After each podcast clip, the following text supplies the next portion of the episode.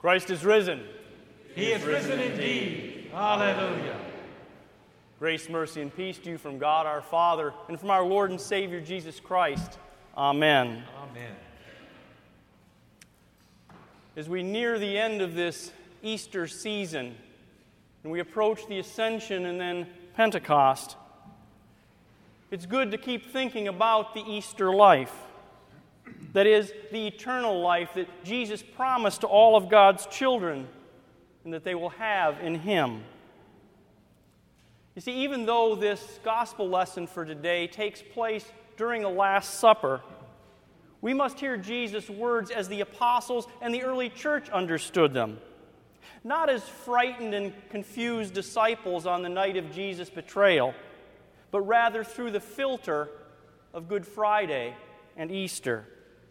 What Jesus promises to them that night in the upper room, he delivers to them through his death and resurrection. Throughout his gospel account, St. John the Evangelist distinguishes quite clearly between the temporal biological life, that is the Greek word bios, and eternal life, the Greek zoe. All of God's creatures share in the biological life so long as we breathe on this earth. Yet eventually, until Jesus returns once again, all creatures, great and small, only draw their breath and will finally draw their last breath, only to return to the elements of God's creation. Just read the obituaries in the newspaper or, or an online service sometime. You will quickly come to realize that biological death can happen at any time to any person, regardless of their age. The young, in spite of their current health and their current vigor, should never ignore or downplay the reality of death just because it seems to be a remote possibility at the moment. Nor ought anyone of any age or of any health delude themselves into thinking that it's only the older or the very old that die. What was observed at one time about medieval life can still sometimes remain quite true even in our advanced societies. That is, biological life can be brutal nasty, and short.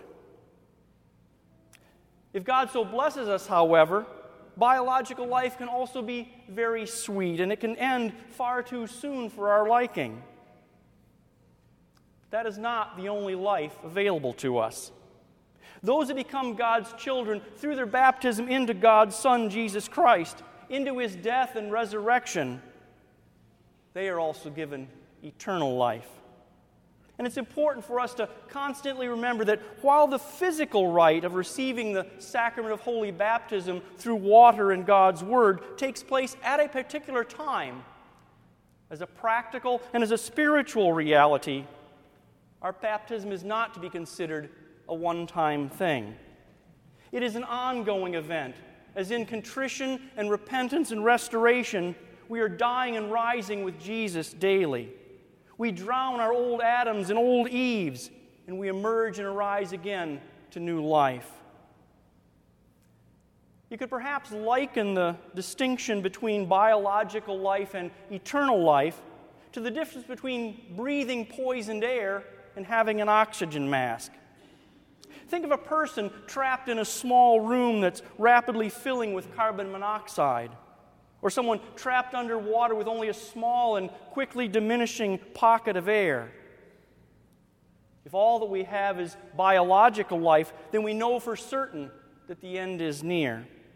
Like all persons trapped in deadly situations like that, we know at least intellectually that we are going to die.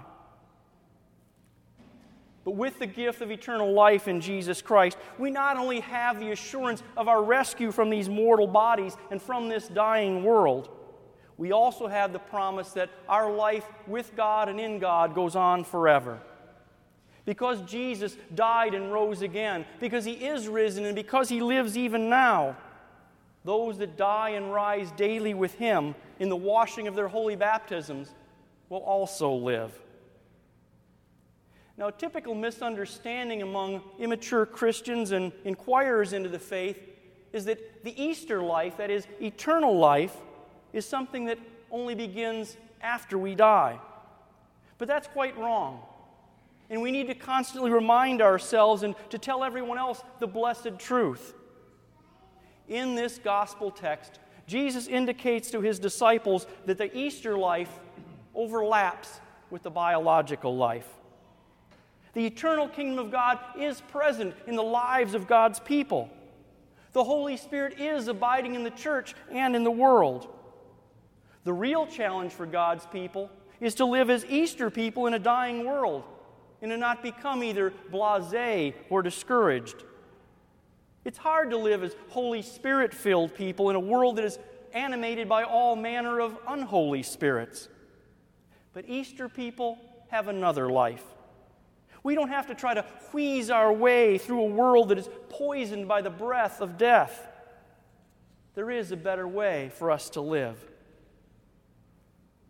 Notice that Jesus insists in this text that there are marks of that Easter life. Those that love Jesus keep his commandments, they listen to his voice, they learn from him, they follow him. Now, Jesus is not suggesting here that the discipled life is simply remembering what to do, what to do that is what Jesus did. Rather, the Christian life is not being some sort of a historical reenactment that we dress up in clothes from ages past and we pretend that we might have been there. Nor do we maintain our traditions of liturgical worship in order to remain trapped in some sort of a cultural bubble. Now, it certainly can become that if we forget what lies underneath it all. For example, much as I like hearing how much it is that people enjoy the, the visual and the auditory aesthetics of worship here at St. Paul, I would much rather that they remember that it's the connection which the liturgy and the aesthetics form with Christ and with believers of all times and all places, and the gifts that God conveys to us through these things that are truly infinitely more important. Otherwise, like so much of the culture around us and even too much of the Christian church, the activities begin to become focused merely on having an emotional experience, one that ends with breathless appreciation for the performers when the show is over, and not for the realities that have taken place within and beneath the actions. If worship is simply about the show, then it's deadly stuff. It's not the aroma of a sacrifice of praise that is pleasing to the Lord, but rather the stench of our pride that fills, the, fills God's nostrils. Likewise, if we disconnect our worship as Easter people from our daily biological lives in the world outside, then we are as broken as everyone else. If we hear beautiful music and eloquent words that please us, but we fail to receive God's word and sacrament to uplift us and to strengthen us with the assurance of our forgiveness and our possession of the Easter life, then it is a dead exercise. Jesus says that he will not leave his disciples orphaned. The disciples are not left alone with simply their memories of Jesus.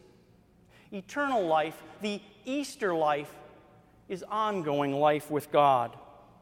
It is getting in on the eternal life and the eternal love that the Father, the Son, and the Holy Spirit share. This is what Jesus is promising his disciples at that Last Supper. The Spirit of truth, that is, the Holy Spirit, will be with them and will keep them connected to the divine life and love that they have just only barely begun to experience and live through their relationship with Jesus on account of Jesus' promise, the disciples need not fear that when they can no longer see him with their eyes, that they have been separated from the love of God in Christ Jesus. No, Jesus promises that the Spirit of God will be with them and will be another advocate, another helper for them with the Father. That is, another defense attorney with the Father.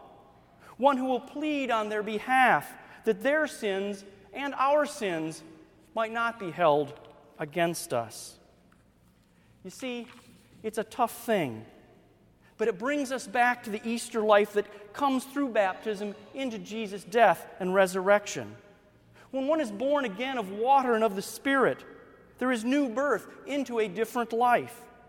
We now have a life that goes on forever with Father, Son, and Holy Spirit. The Easter life is sheer unmerited gift to us, a gracious, lavishing shower of infinite love poured out by God upon us. The Father, in His love, has sent His Son to become human with us, to die for us on the cross, to die for our sins, to rescue us from this dying world, a world that would seduce us with all of the devil's empty promises. There is, of course, an eventual disconnect, a radical disconnect even between the biological life and the eternal life. But that's because there is nothing in this world and nothing of this world that can give us that eternal life.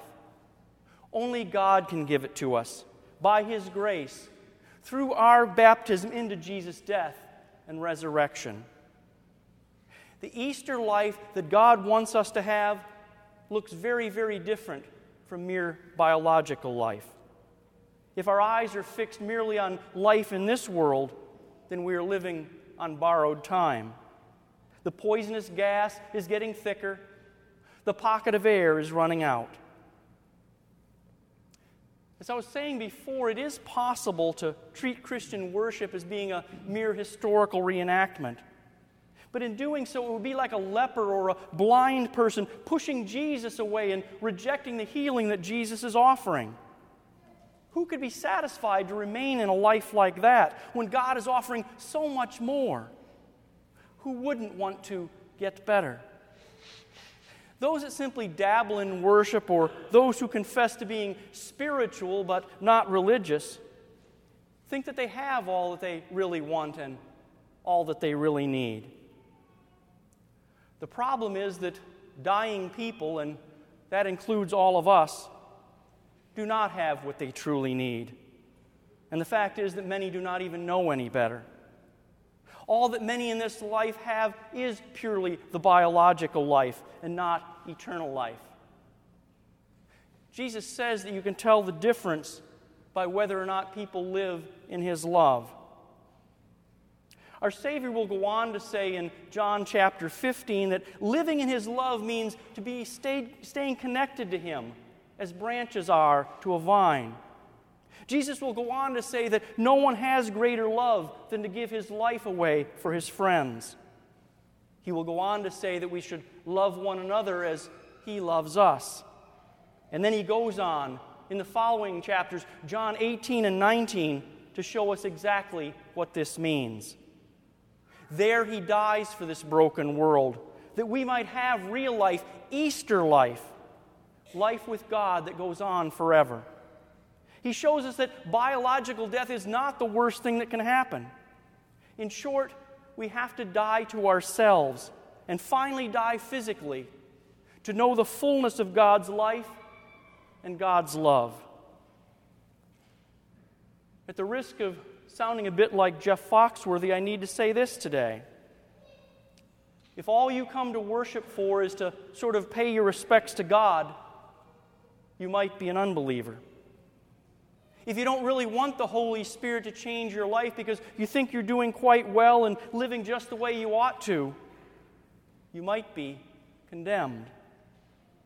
If your eyes and your heart are so set on the things of this biological life that there is no room for God, then you might find out that God at life's end has no room for you, much less a mansion that He has prepared. But if you love God, Father, Son, and Holy Spirit, you will strive to keep God's commandments. You will pray daily, worship weekly, read and study God's Word, serve within and beyond this congregation, encourage spiritual growth in yourself and in others.